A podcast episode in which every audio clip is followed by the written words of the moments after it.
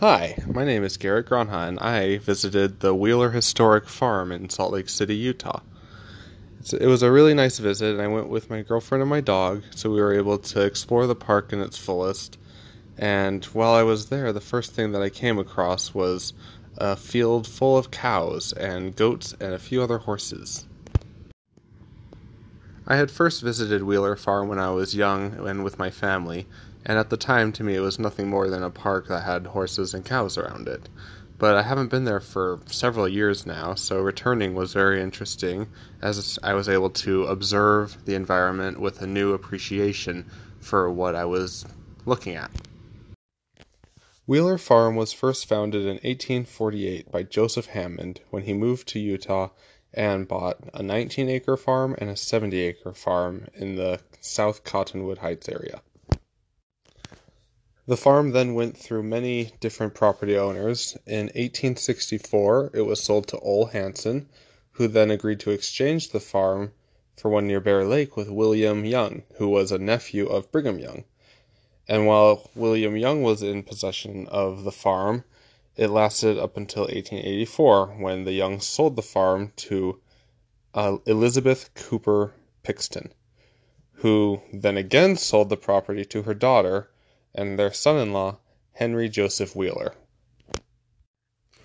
While walking around the farm, I came across an old barn that was full of antique machinery that was used throughout the farm and it was very interesting to see these old machines left rusting for a while because I could picture the sounds that they would make as they would work in the fields with all the cows around them, the ways that the fields must have smelled as the dirt was churned up.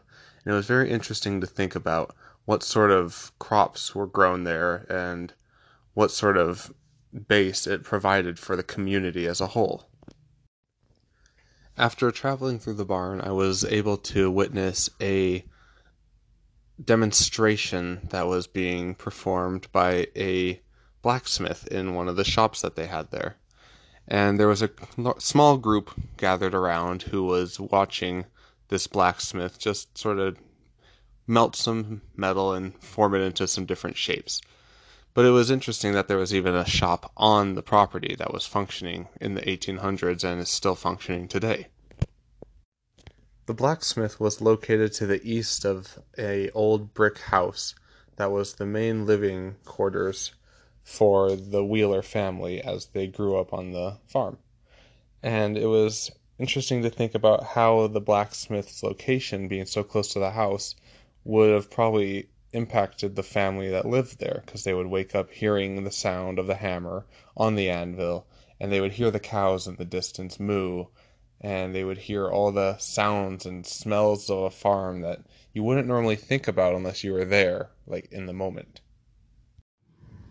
Wheeler Historic Farm is more than just a place for families and children to gather at.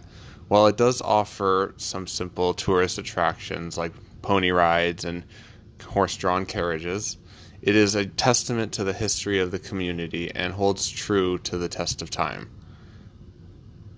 Because so many families are able to attend this park, many are able to learn about the history of their location and apply it to the, their current life. And because of the many ways the senses are used at this park, through sight, through sound, through smell, even through taste, it shows that this park is dedicated to preserving the history of the past.